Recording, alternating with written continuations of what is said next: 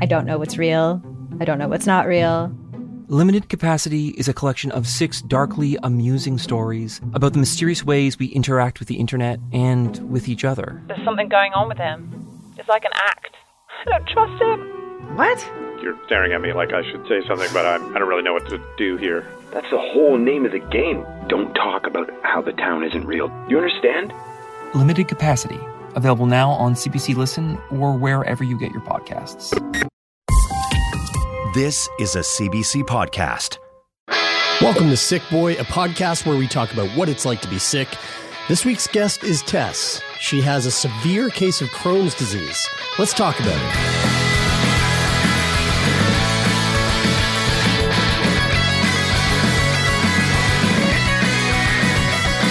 Well, I gotta say, uh, this it, we, we were having like a little laugh before the recording started, and uh, uh, you know Brian's in his in his van in Chelsea, Quebec. Taylor's in his very well lit, very beautifully well lit uh, uh, living room slash kitchen slash just It's like studio It's all apartment one. in Ta- Halifax. Taylor made me jealous of natural light for the first time in my life.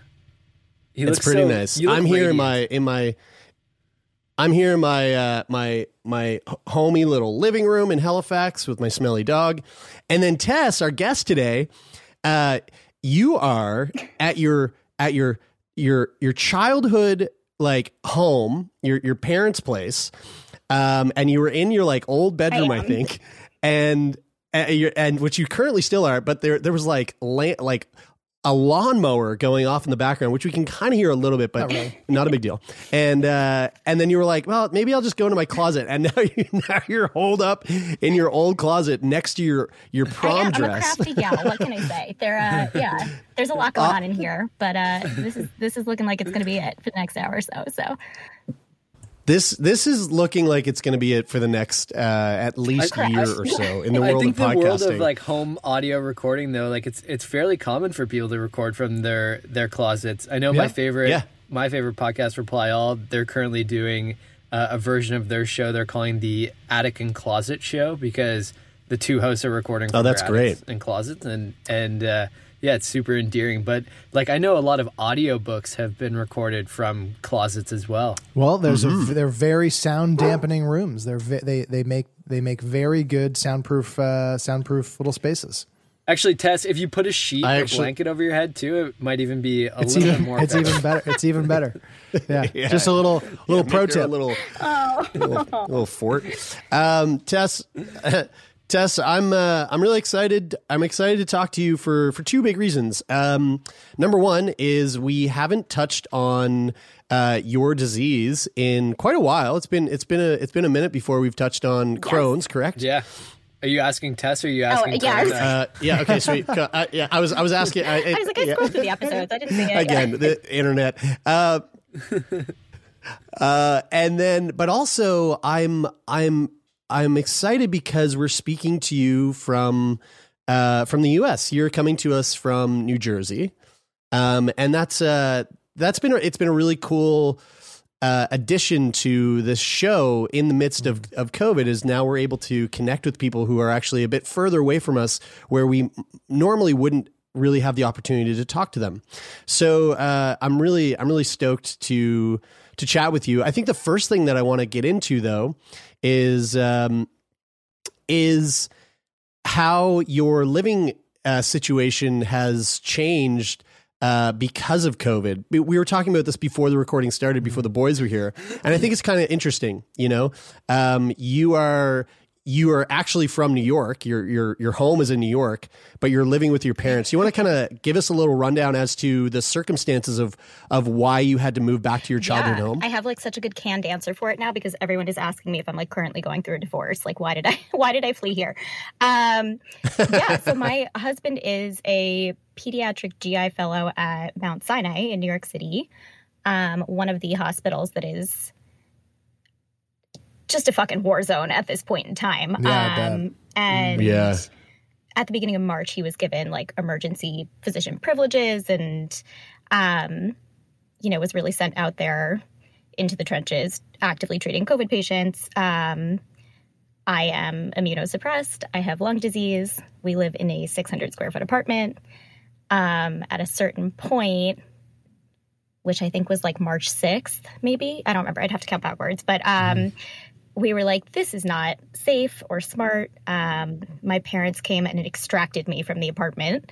Um, and I have not seen him since. So, Whoa. Whoa. Fuck Yeah. Did your did your parents like sweep in there? Were were they like, oh shit, like we got to get Tess out of there because things are gonna be crazy, or was it more of like a like Because like March 6th is kind of yeah, early, early. you know, like that. that- yeah? So Um, what Yeah. was it? Was it more like casual at that point? Like, hey, this is gonna be a precautionary thing. Let's uh let's maybe act a little bit early in case it gets bad. Um, to be very clear, I was the most proactive out of anyone I know about this, and I will fucking say it till the day I die. Um, like even my husband Michael was like, I don't know that it's going to be so bad, and then like a week later he was like, maybe, and my parents were like, well. I guess we'll wash our hands more. Like, I don't like, do you have Yeah. to come here? Like, they were thrilled about the idea of me coming home for an indefinite amount of time. Um, Also, my 25 year old brother is here now, so they are dying. I don't think they're happy about it. But um, no, they were like reluctant to have me because they were like, okay, two weeks and things go back to normal. Um, it was more, m- yeah, me being like, Michael, is there COVID on every inch of your body? And also like, Mm.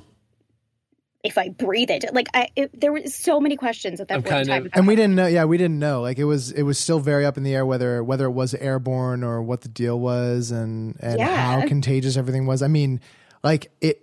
I think we actually take for, you know, even just such a short time um, after all this shit has kind of like gone down, and obviously continues to go down. But like we take for granted how much information we have today versus versus how everything was like dripping in hour by hour. There was like that one week period where it seemed like the world was different every every 30 minutes. And I mean especially like somebody like anybody who's immunocompromised or like has um has something that that puts them at a greater risk of uh, of what covid might do to them is like I mean, I can't even I can't even imagine what that what that little what that period of figuring all that shit out would have been like. And being proactive obviously is something that you need to do. Yeah, I threw like two weeks worth of shit in a suitcase. Um, Yeah, and It's- that's it. Now I live fun- in my closet. Yeah. it's Yeah. it's funny because For the uh, foreseeable future. you know when you when you said the the two week thing like i i definitely identify with that a lot because um when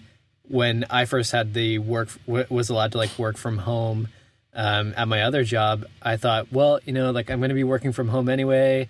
I'm going to be i'm going to have to to self isolate i might as well go to quebec where my girlfriend's going to be and then we can spend a couple weeks together. And so I drove here, and we actually met at uh, her parents' place because she was coming back from uh, Florida at the time. So um, we met here together, and I was thinking like, I'm probably I'm probably in Quebec for a couple weeks, and like that was like five weeks ago, and now like Jesus Christ. would, like as far as like where the horizon is or like when I'll be coming home, it just seems like.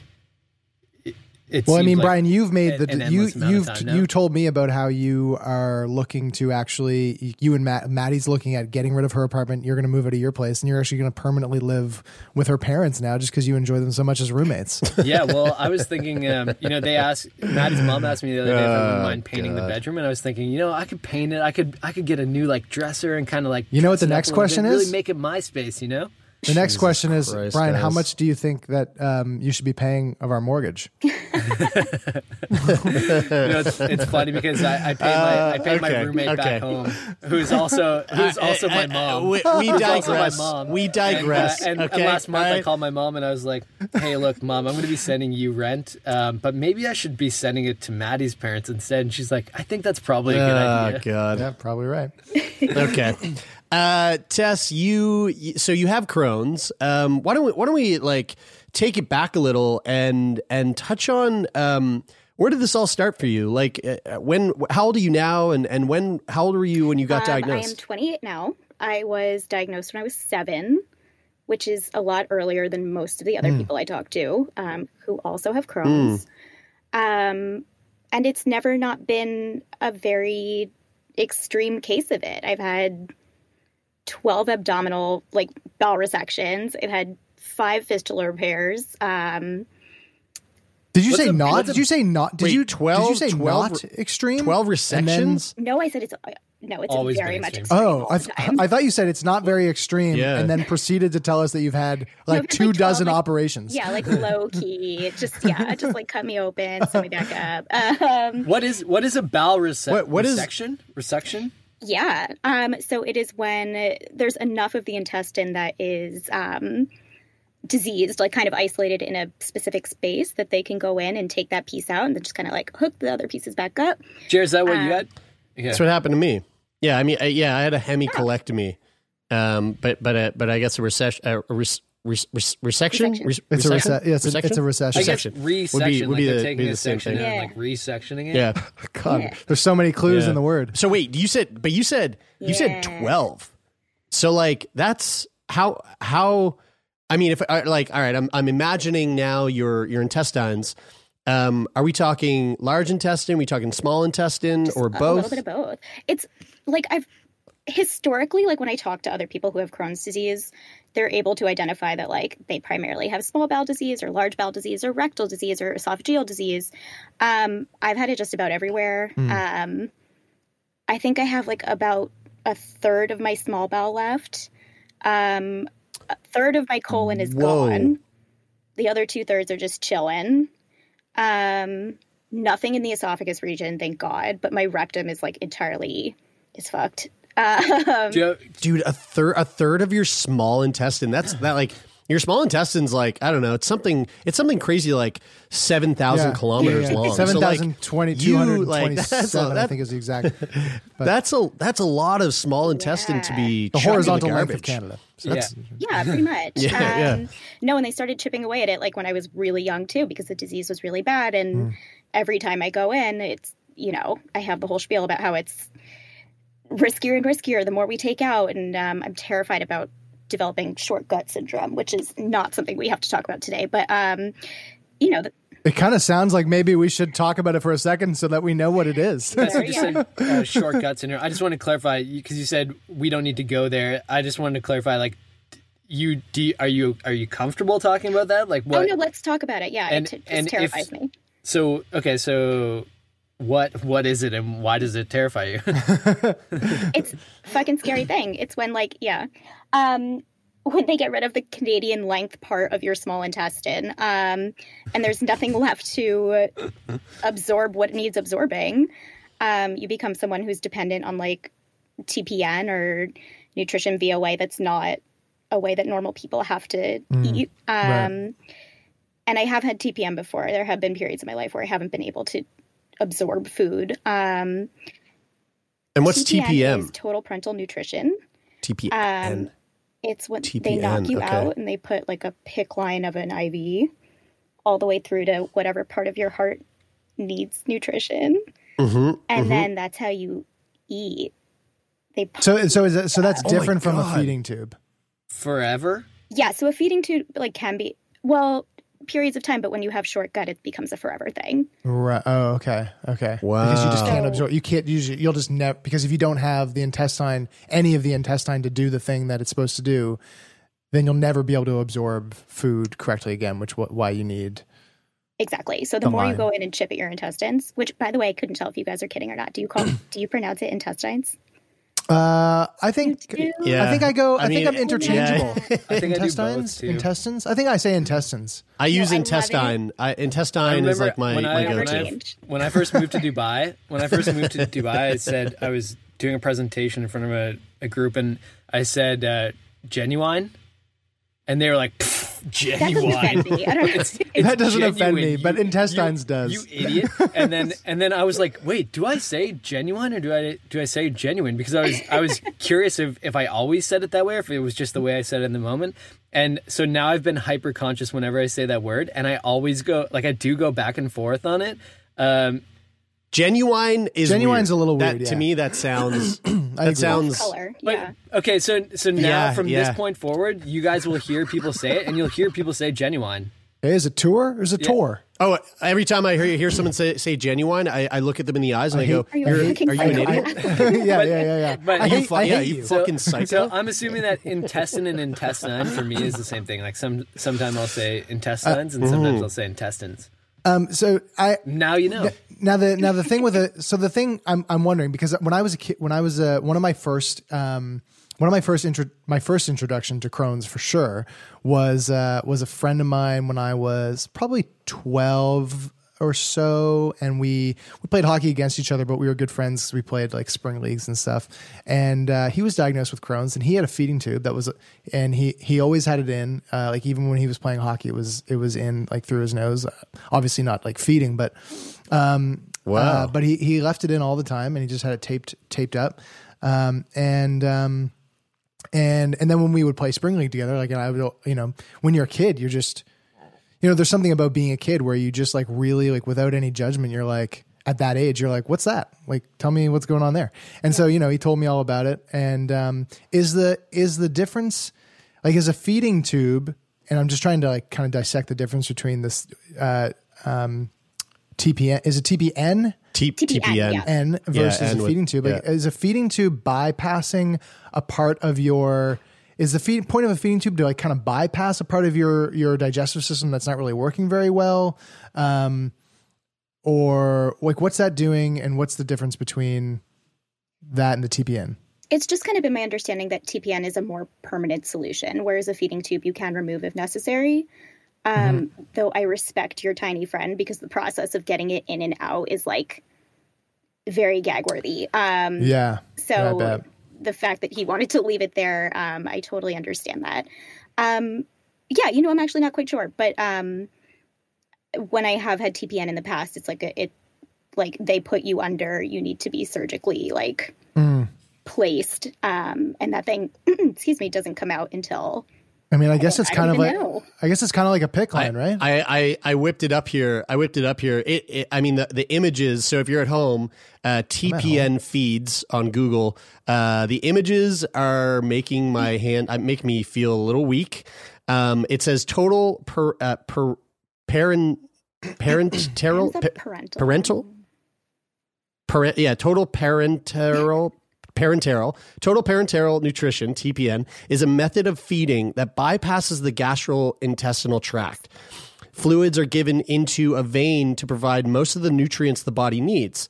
The method is used when a person cannot or should not receive feedings by fluids by mouth or by, by feedings or fluids by mouth.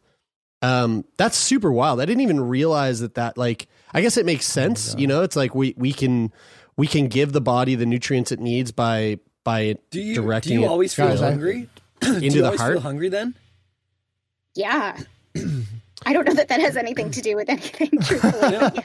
What- Also, I'm on prednisone right now, so I'm a monster. Well, but- no, no. I, but I was I was asking because I imagine that like uh, what I've learned is, or you know, this is bro science, but the the thing that I've always heard is like you know, chew your food slowly because the act of chewing sends signals to your brain that tells yourself that you're getting full, um, and like that like time of actually like taking the time to like chew your meal and process it. Um, allows you to like feel that feeling of satiating your your hunger um, so I'm I'm curious if like if you're being fed through TPN or, or getting your nutrients through TPN, do you feel do you ever, Well, Tess isn't isn't on it on right. TPN. but you said that you were before, right? Yes. So Um, I- like with your experience when you were were on it, like did you always feel hungry or or did you feel like nourished? Um, I remember feeling very full. There have been other periods in my life that I guess weren't, not I guess, it was just a few years ago, um, that weren't as drastic, um, where I was told I had to be on an all liquid diet um, and just ingested the shit they would have put through the tube rather than having it put through for me. Um, and I was so hungry all the time. So I don't know what it is Oh, about God. the method of it being injected straight to wherever it needs to go directly that um, helps with that. But yeah, Do you definitely a different sensation. do you ever um, kind of going back to some of the surgery, like all the all the operations that you that you said you've had to go through over the years? Um, does that ever get does that get progressively easier or progressively scarier over time? Um, I think about this all the time. Um, it's like a little bit of both. Like the idea of a gigantic abdominal surgery doesn't really faze me. Like that doesn't. I feel nothing. Like I Mhm. feel a little bit dead inside about that. Um, but the idea that I know that there are more to come is a bit scary. Like I don't know that there's a part of my life Mm. that's ever going to go by that I'm not going to just have a surgery on the horizon every so often with Right. the same warning from doctors that like this gets riskier every time we go. hmm Um so yeah, I don't feel like active anxiety about it. It's like peripheral. Yeah. Is um Fear. is Yeah. I, I feel the same way with, with my CF. You know, it's like it's a way it's a way of life. You're you're kind of you're dealing with it every single fucking day. But then like there every once in a while, especially like with the COVID thing right now, like every once in a while there's this thought that comes in where it's like, ah man, things are But good if right Taylor now. comes over and gives me a McFlurry that Uh, has fucking COVID on it, which you did last night. Uh, uh, yeah, but like you know that thought of like of things are good now, but I've been through periods where things were not okay and they sucked, and I know that inevitably those those that period is going to happen again. You know, it's it's up and down, up and down. Uh, I, I really am not looking forward to that next that next With- dip. You know, with um with the like extreme case of Crohn's that you have um and all the surgeries that you kind of see yourself still continuing to need in the future um does that have they told you that you have like a shortened life expectancy because of that Okay, so nobody will say that to my face, but I am convinced that it's true. Um, and this is also something, and this this became a more present fear when um, all my Crohn, Crohn's related lung issues popped up a few years ago. Um, right? Yeah. That I you mentioned like- that what what like what how does that affect I, I haven't heard of Crohn's affecting the lungs like that before so I know I'm so interesting. It's very unusual. um, but um, yeah, I, I had like total my lungs collapsed a few years ago, and my heart freaked out. Um, and no one could tell us that it was anything other than Crohn's of the lung and just interstitial lung disease in general. What? Crohn's of Um, the lung. Yeah. Again, if you do some Googling, there are like five recorded cases of such a thing. Um, but Whoa. to this Whoa. day, um, when I'm not actively in like gastrointestinal pain, like it is the lung stuff I'm actively concerned about. So, um, yeah, I can't believe there's a world where I have fucked up lungs. Like my current like lung capacity is about like 30% of what a normal 28 year old should be able like i can sit here talking at you and get out of breath from doing it um i can't believe that like i would live the length of a normal person and have that be the case so Right. yeah. that's Mhm. Fun How, uh, uh, like, can we can we get into that? Because I you you you sort of Yeah, glossed sorry, over it earlier and and said that you had you had you had lung disease.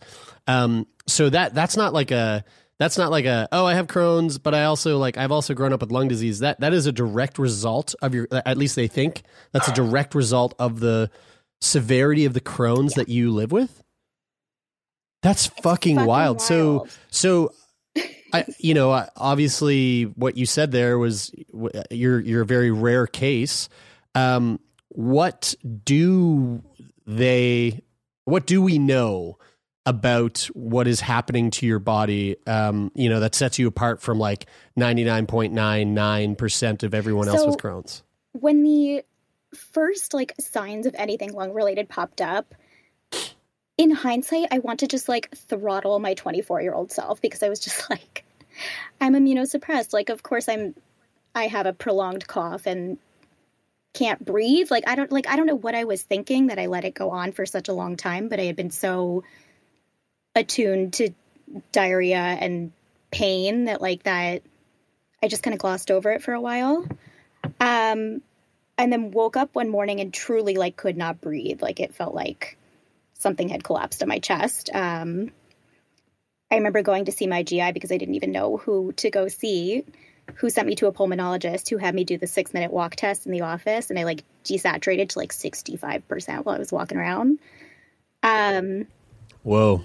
so like i remember in that moment in time like hearing the words like lymphoma like just like very like nobody knew what the fuck was happening um and we kind of operated that way for a few months while we did these like miscellaneous like whoa the lung biopsy knocked me on my fucking ass um I was on oxygen full time. Like it just like got progressively worse.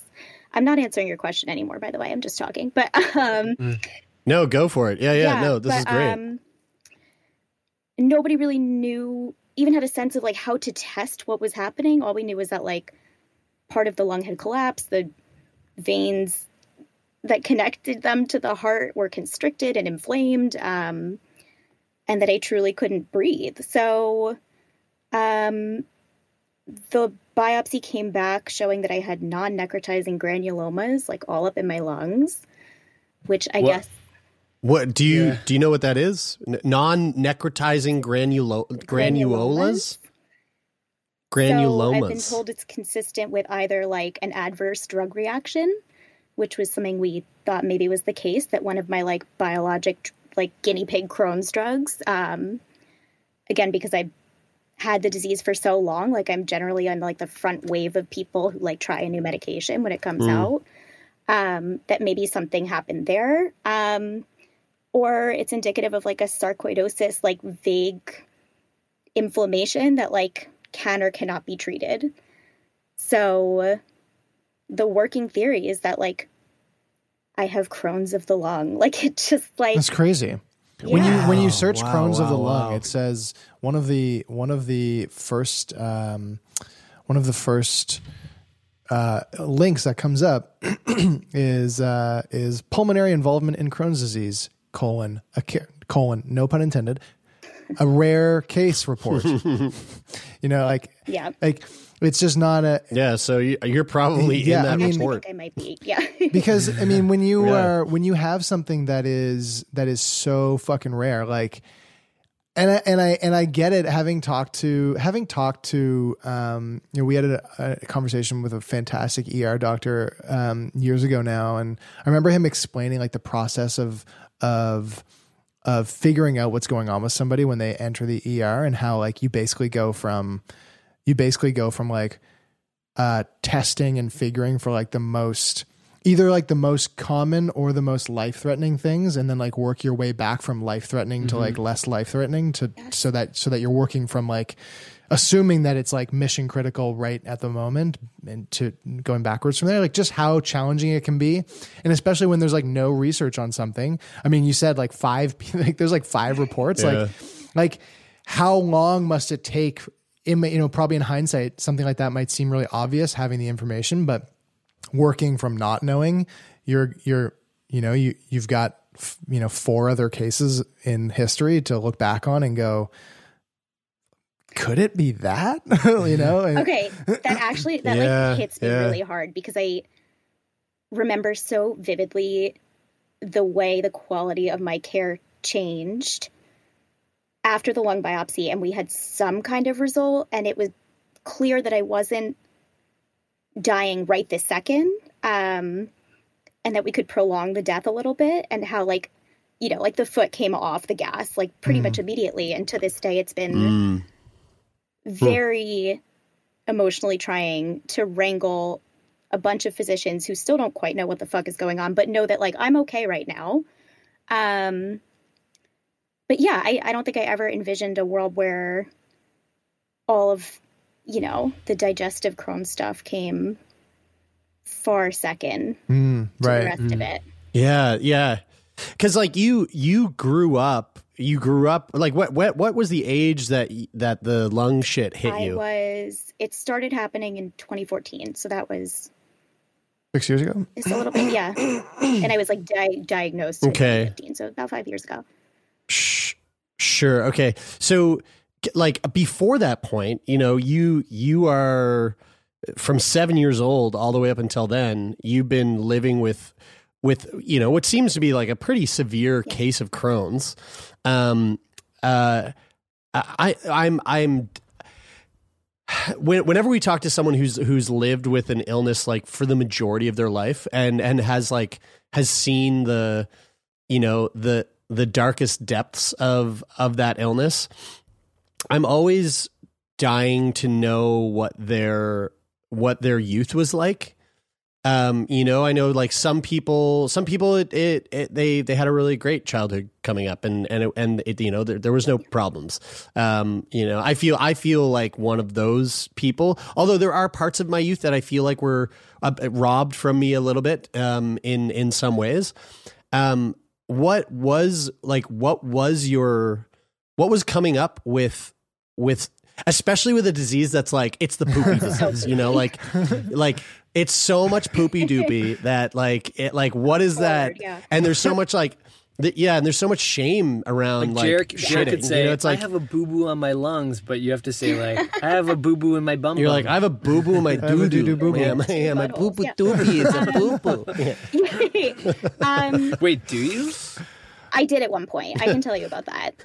Yeah, we can, we can talk about that. Um, All right. I can't believe you guys let it let that go. Like two buttholes. We need to know more about that. I just of slipped it in there. Yeah.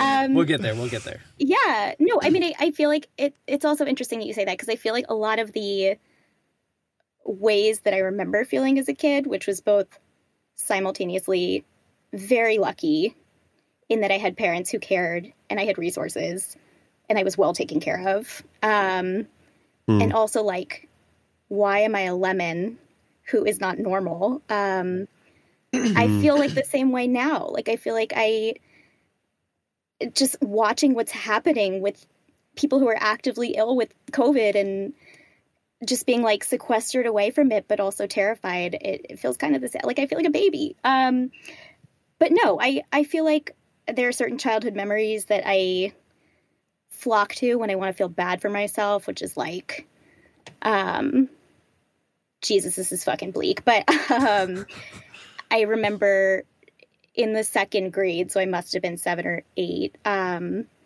when I was first diagnosed, I had all these like miscellaneous autoimmune symptoms. So I had like terrible joint pain um, to the point where I couldn't walk. And I remember my parents gave me my recently deceased grandpa's cane to go to school with. Oh Um, no! That is Like, I mean, hilarious. it's just sticks. Like, I'm like, yeah. So you were like, how old were you at that point? I think seven. So the not- so so the cane was either taller than you were, or your grandfather was. It was like in no way ahead of Very, very small. Like it was, it was dark. Um, Like I remember going up to re- present a book report, and I've like asked many times to make sure this is a real memory that I have and not some like weird fucking thing I came up with. Um, and like just like traversing to the front of my second grade classroom with a cane. Um, and a tiny round prednisone face, like.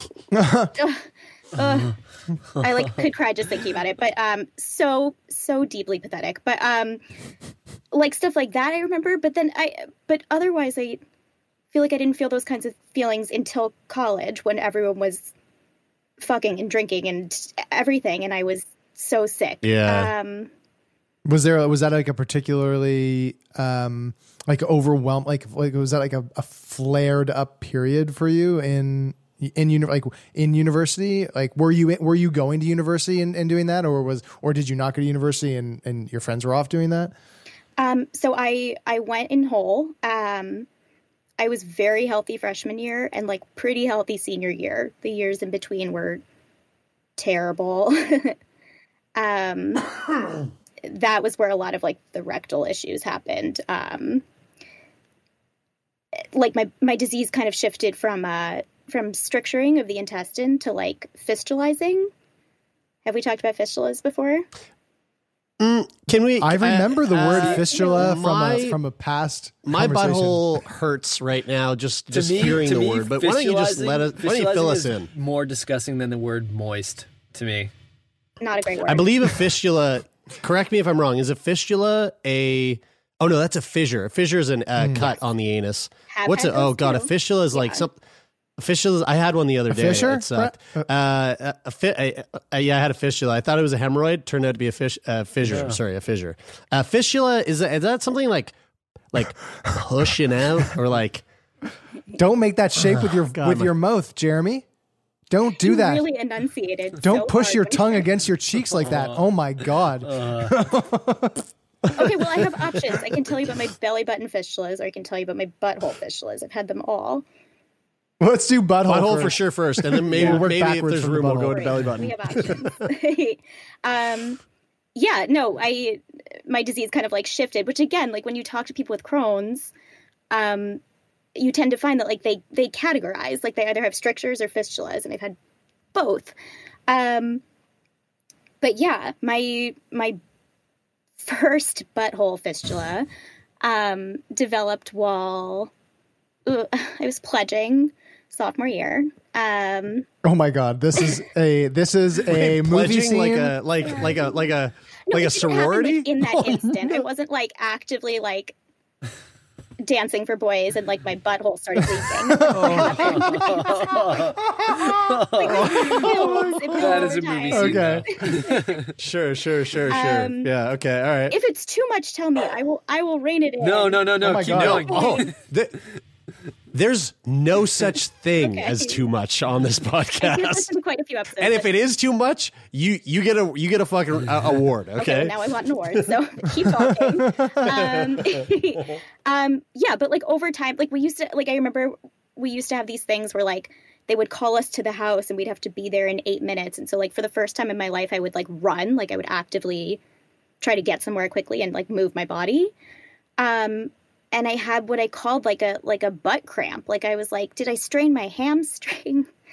Um, oh no. like why is it aching like in that specific spot but i really thought it was like the t- like like the crevice of where your butt meets your leg like i didn't think it was Mm-hmm.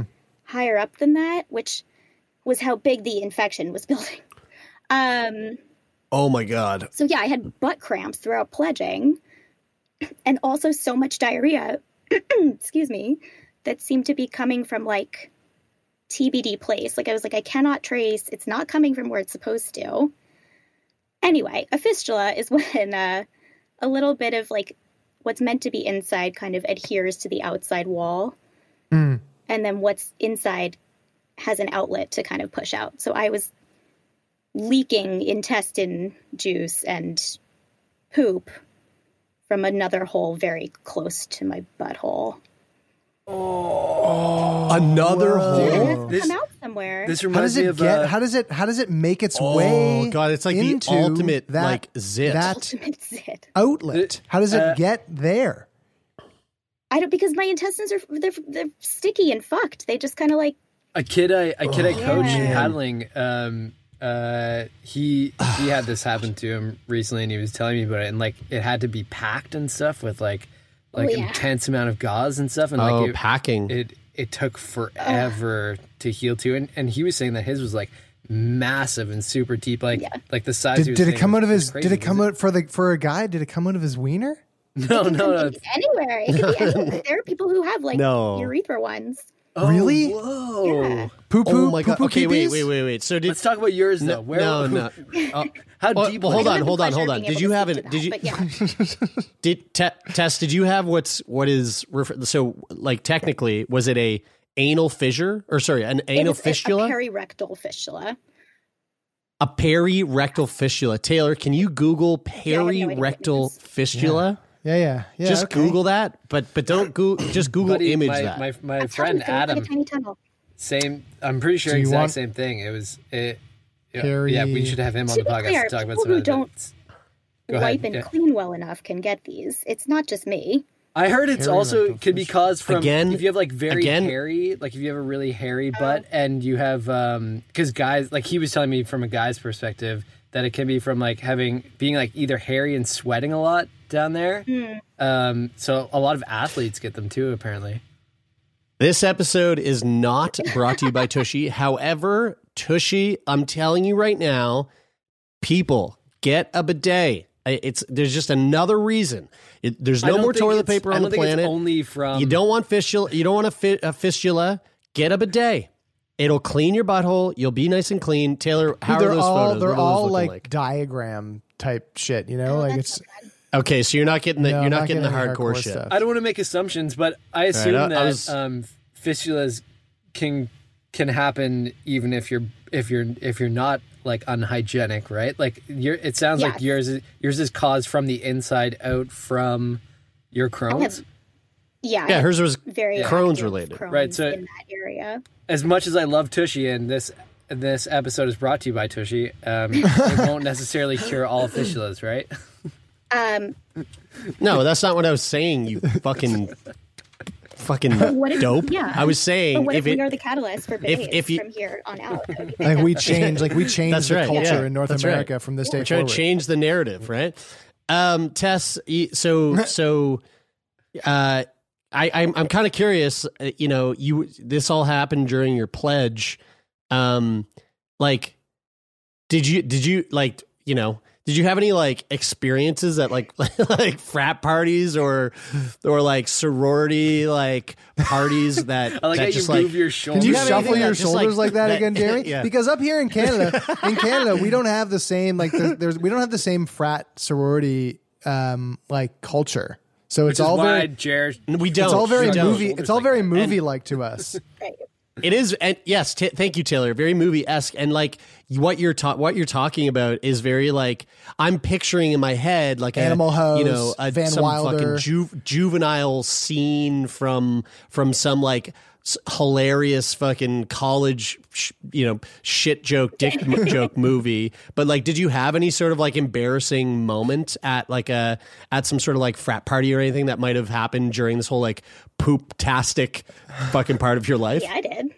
Um, Short answer, yes. I mean, like, no, like in a roundabout way of answering your last question, that fistula. So basically, I wore like makeshift diapers for a year, and I sat on like an inflatable donut, like for people who give birth to babies and have hemorrhoids, like my sophomore year of college. I- Oh, that's what I did. And also, like, I had met the person who would become my husband freshman year, and like we had a great year of just like truthfully just like sex like we just had like the best year and it was so much fun and i was like a cool young hot person Mm. and just like really normal in a way that i hadn't felt before and then i came back to school and was wearing diapers and sitting on donuts and leaking diarrhea um so that kind of like shaped that experience from there on out but um right. as far as particular stories, I mean, the, okay.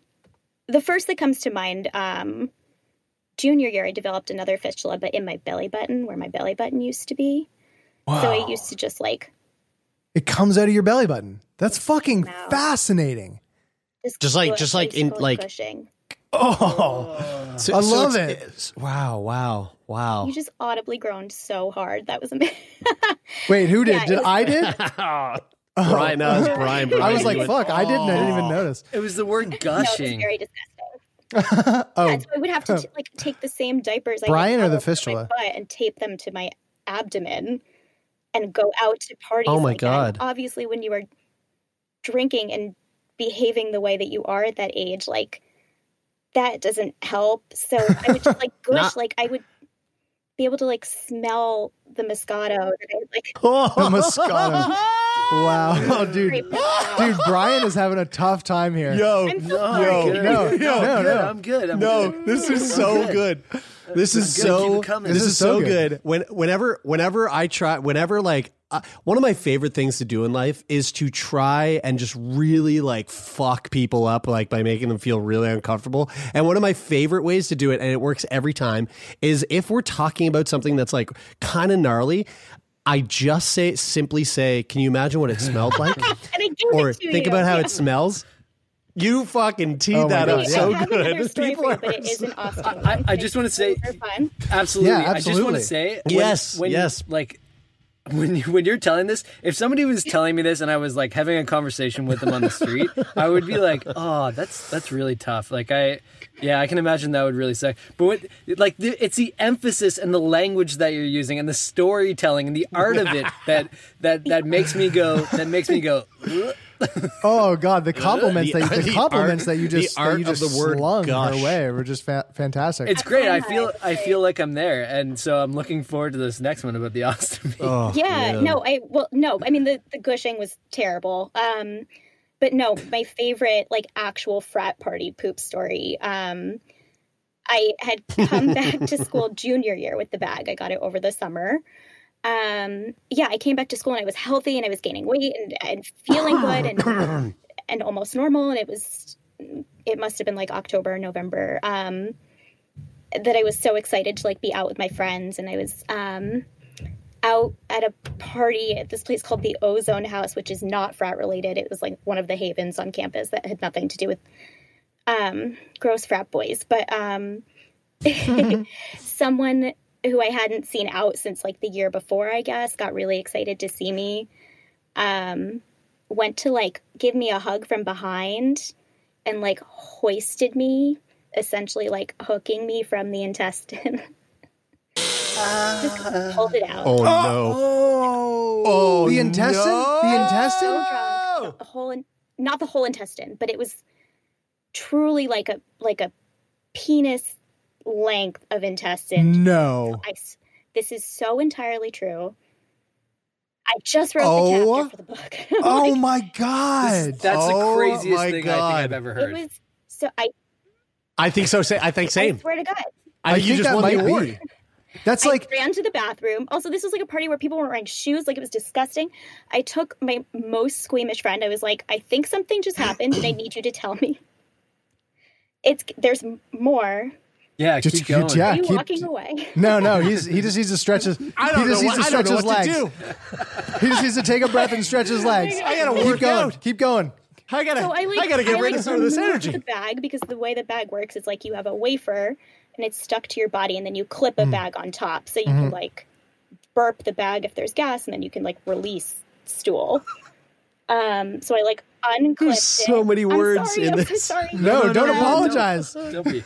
but I like released the bag and she gagged because firstly I was showing her my intestine, which she wouldn't she didn't want to see, and um and then shat like I shat everywhere, just like onto the floor, like just everywhere. Oh, We didn't clean it up because it was disgusting. just left.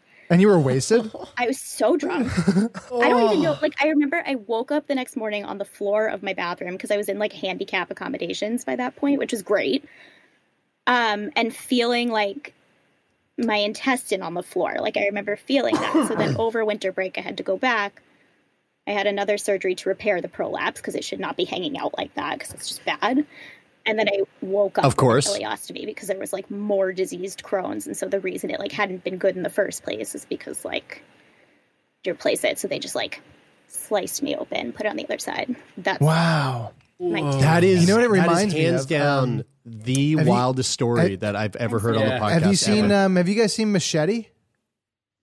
Machete You remember the scene Yeah. in Machete Yeah. where they're in the hospital Yeah. and he cuts the guy's stomach open and grabs a hold of his intestines and then he takes it and he slings it over his he, his, he jumps slings out it the he slings it over his shoulder and then runs out the window and uses it as a rope to swing out of the window and then back into the hospital on the on the floor below. Yeah. On the- But on That's all I floor could think below, of yeah. when, when absolutely you said your fake intestine because- came out. It's absolutely Intestine. fake because Intestine. Because there's seven thousand kilometers of intestine, so he would have plummeted to the ground. yeah, yeah, he would have just fallen to the ground.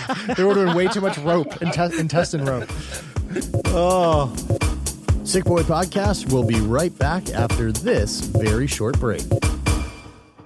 Are vegans actually unhealthy? Does cannabis ruin your sleep? And why are so many men taking testosterone supplements? I'm Mitch. And I'm Greg. And we're the creators of the popular YouTube channel ASAP Science. Every week on our podcast Side Note by ASAP Science, we explain the science behind a controversial subject with recent research, up to date studies, and ridiculous stories so you are entertained while, bam, simultaneously learning. We're here to make science make sense. Download Side Note by ASAP Science wherever you get your podcasts. Hey, listeners. If you like this show, you should check out Unlocking Bryson's Brain from CBC Podcasts. 13 year old Bryson is a happy, loving boy, but a mysterious disease means he can't walk, talk, or feed himself.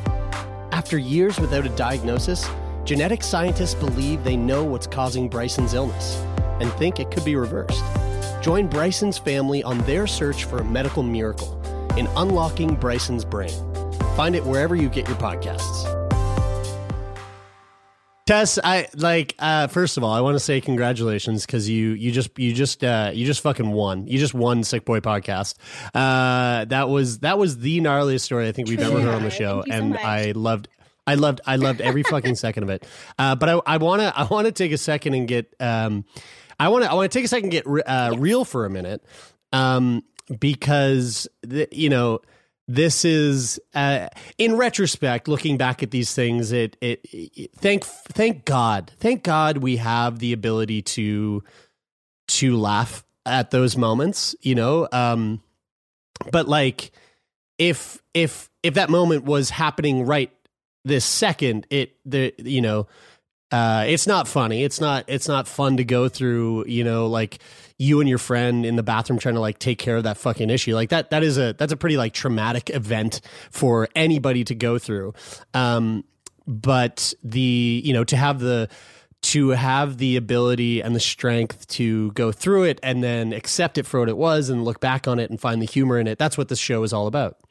Um i'm i i am curious to know though uh having said that like what what has your crohn's how how has your crohn's affected your relationships? Because you, you say that you're you're married you're you're in a relationship you met your beau at in in your first year of university. Um and not, maybe not specifically just that relationship but just like relationships in general. Like the chronic illness is is a huge um is a huge thorn in anyone's side and and it and it comes with a host full of issues and maintaining relationships while you go through the ups and downs of living with illness can sometimes be tough. Um, so how has it? How has it like shifted or affected relationships within your yeah, life? Um, I mean, I have to tell you, even to sit here and talk to you guys feels really, really good. Um, because I have found that the older I've gotten and the more serious my problems have become, the more, truthfully, the more selfish I have to be. Um, and selfishness is not generally great when it comes to friendships. Like I have found that Mm-hmm. my friends have waned over the years and it gets very hard for me sometimes to have perspective on things that are not just like my tiny little diseased body.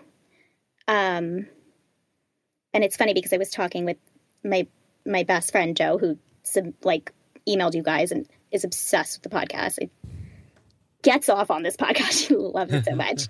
Um about how there are so few people who I don't feel like I'm able to be more than just my disease with. Like, Mm. um, so bleak, so sad. But it, but it's true. It's it's all consuming at points, and and I really feel Yeah, like at real. this point in time, like I have the people I'm gonna have, and the ones who haven't, just it's nothing. I don't know. I feel sad to talk about this, honestly. Um, I feel like I've lost people Yeah. because of how sick I can be at certain points. In terms of like opening Mm-hmm. up to um like someone romantically too, like your uh your partner, um, and talking about your experience with your illness and how that affects how it affects your life. Um, what did that look like in in your relationship? Yeah, so um so I literally met him the first day of school.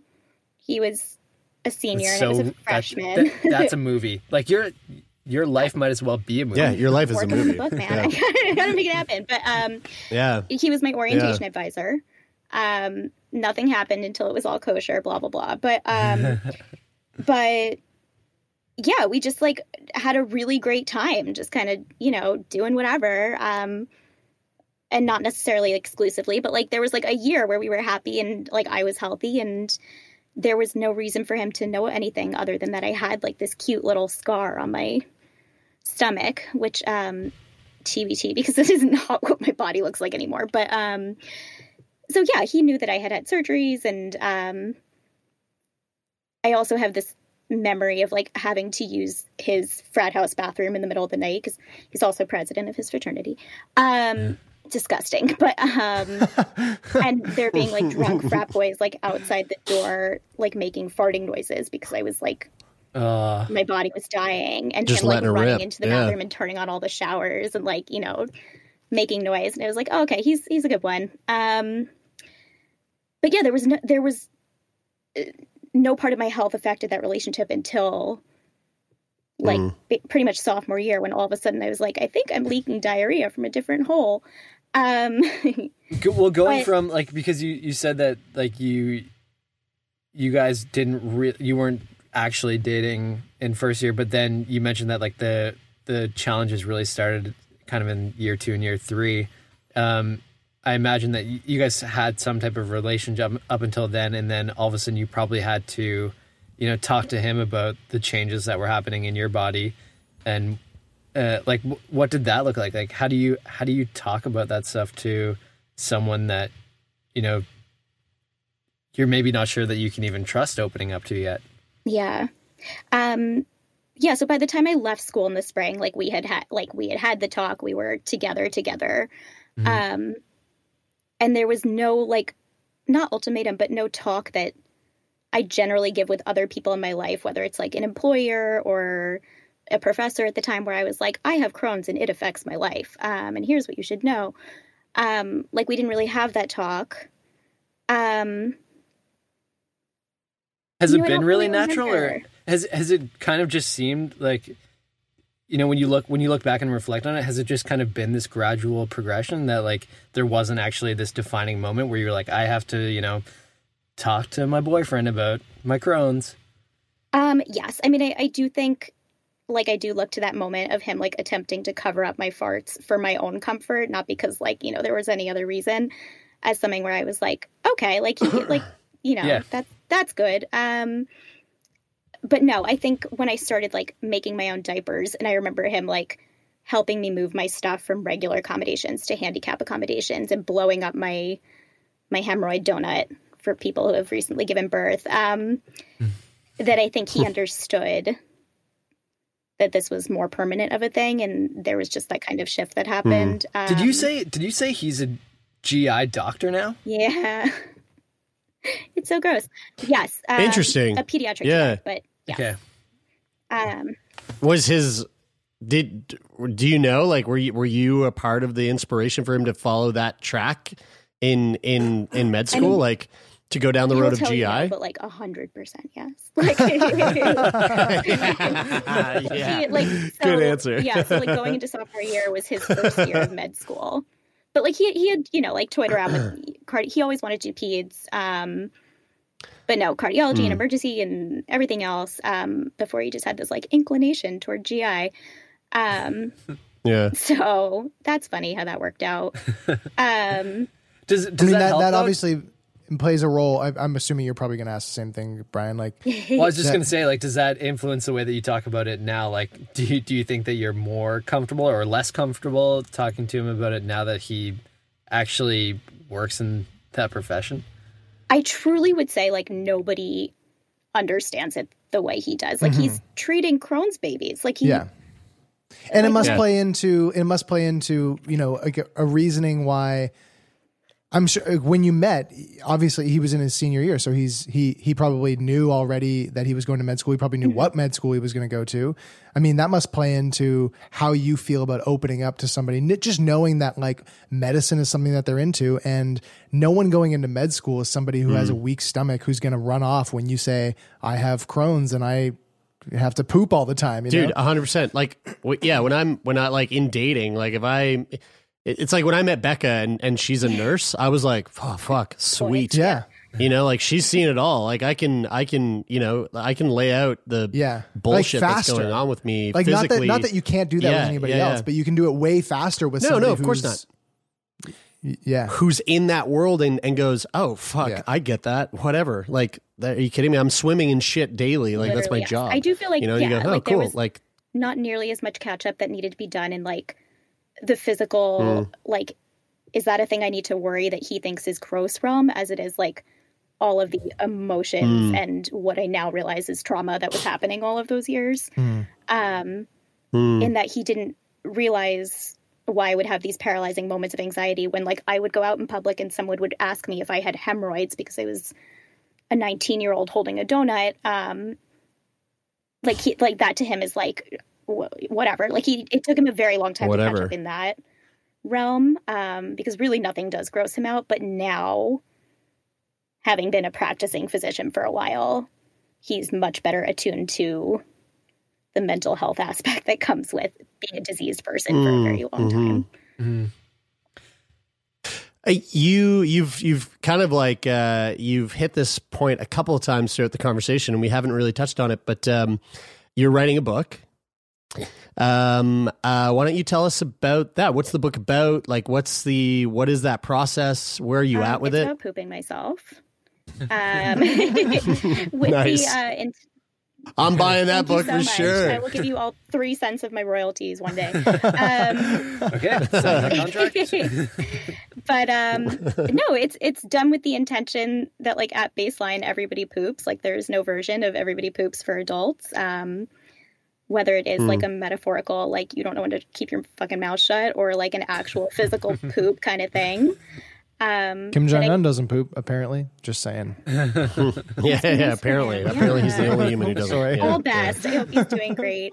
Um, but, um, yeah, no, I, it's just like these collections of like these absurd stories I've gathered over the years that really I have now told so many people who have told me that they don't even sound true, but like have borne witness to it while it was happening. Um, Mm.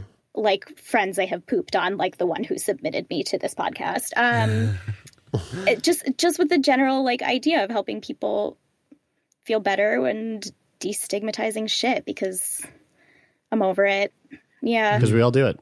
Yeah, yeah, yeah. There's nothing to be ashamed about with Yeah. poop. You know, it's. uh Yeah, I get that, and I, you know what, I feel like, uh I feel like that is that is. uh we need something like that. We need we need more of that in our life. You know, I like this. I'm not joking. like this, I am so elated that we went to those places in this conversation today because as as much as like I've always had a joy from like laughing at at poop and like finding humor in in poop stories or whatever like this, I I also find that it's it's kind of important because we like it's so weird to me that that it's so weird to me that when I like if someone's in a relationship and it's like Taylor, I look at your apartment, right? You guys share one bathroom. That Your apartment that you're currently in right now, it's not very it's not a very big space. It's like a studio apartment. There's there's no there's no rooms in your apartment aside from the bathroom. And I guess you could can, like count the den as like a room technically, but like it's just all one space and then a bathroom. Like you're not going to get away with hiding the fact that you're taking a shit. Whereas like No, no, you will not. Like I, and I, look, full on, I I feel totally okay with doing this. Bridie, I'm throwing you under the bus here. Like if Bridie's home and she needs to take a doo doo, she's gonna go to the upstairs bathroom, and I'm always like, I'm going, I'm going up there, and I'm gonna like go like purposely knock on the door and like make her uncomfortable because I'm going, what are you doing? Like, why are you trying to hide the fact that you shit? I, we like we all do this. There's not like I I will I my one of my favorite things is like going in the bathroom taking a shit while my partner's home One and of like my favorite things. Yeah. make I'm not joking. One of my favorite favorite things, and things. to, and like and like list. having a loud shit, and when the and when that loud shit like starts to happen and there's noise, I go, you hear that? you know, like I want I want it to be normalized. So like this this idea, this conversation right here, this idea of this book that you have, like I'm fucking all for man. it, dude. I think it's amazing. Tess, in I'm terms super of stoked your, for it. Like your mental health, um, I'm wondering what the experience of writing a book is like and sharing these stories. You you said earlier when we were recording that um, it felt good to to talk about this. Um, how does how does writing a book and sharing these stories publicly um, affect your mental health? Depends on the day. It's it's moving slower than I had anticipated it was going to, but that's okay. Um, Mm.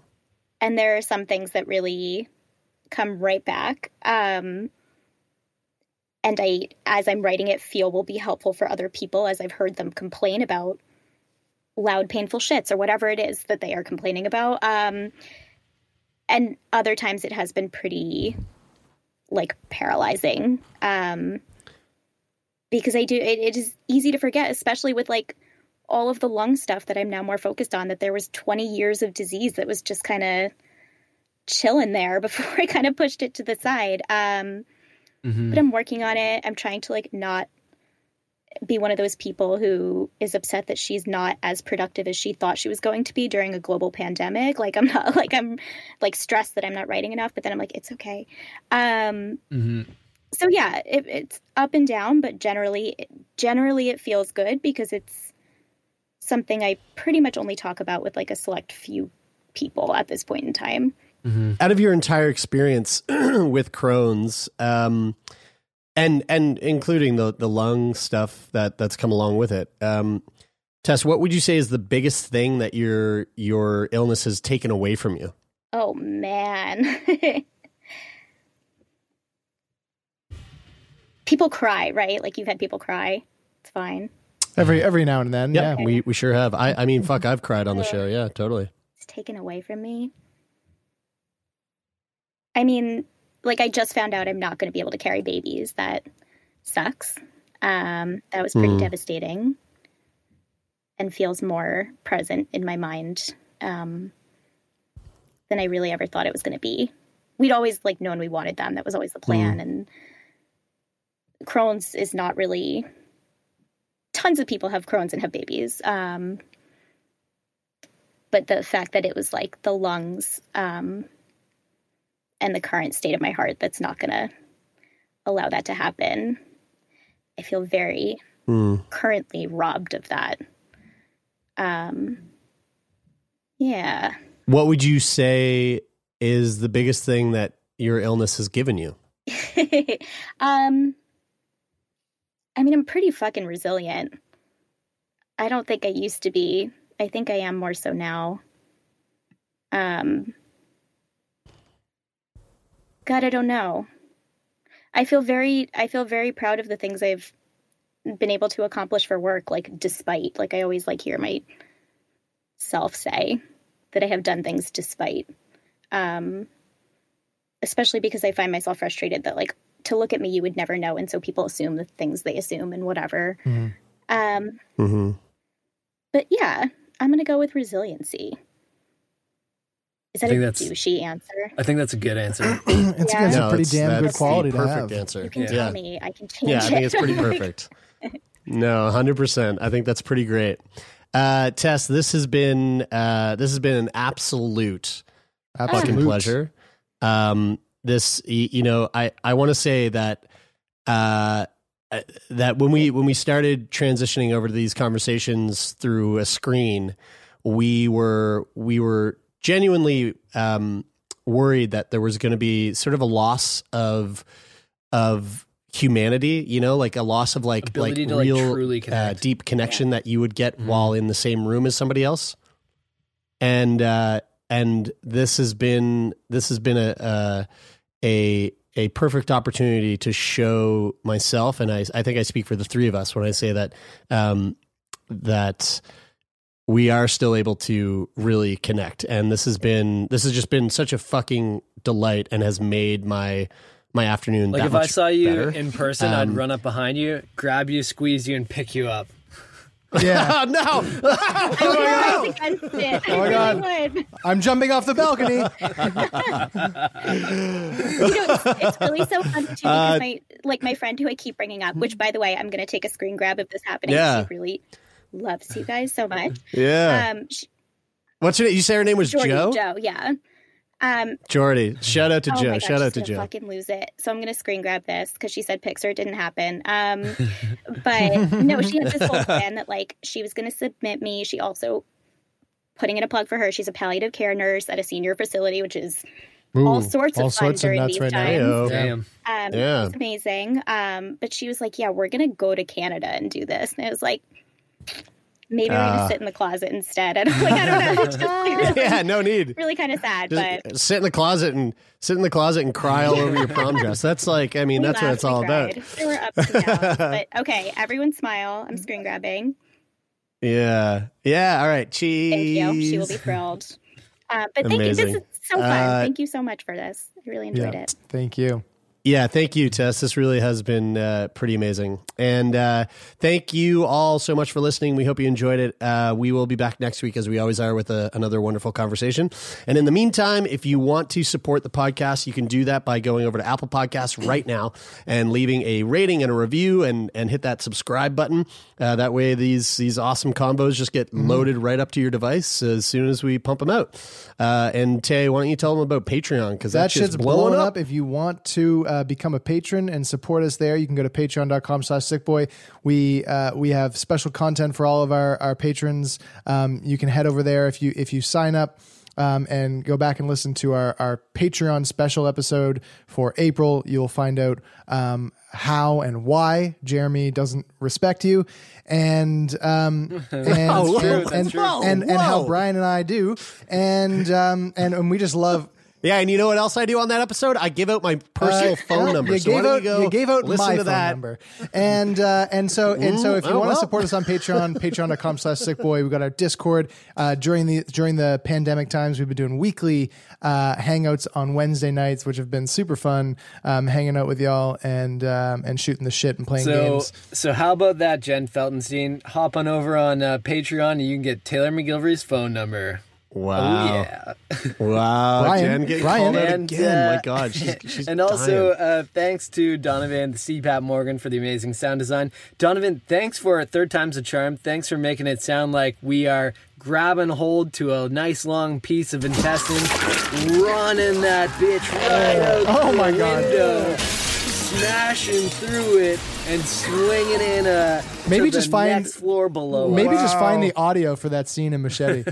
oh my God, Donovan, that is a hardcore task. Good luck, yeah. buddy. Uh, that that is it for this week. I am Brian. I am Taylor. I'm Jeremy, and this is Sick Boy.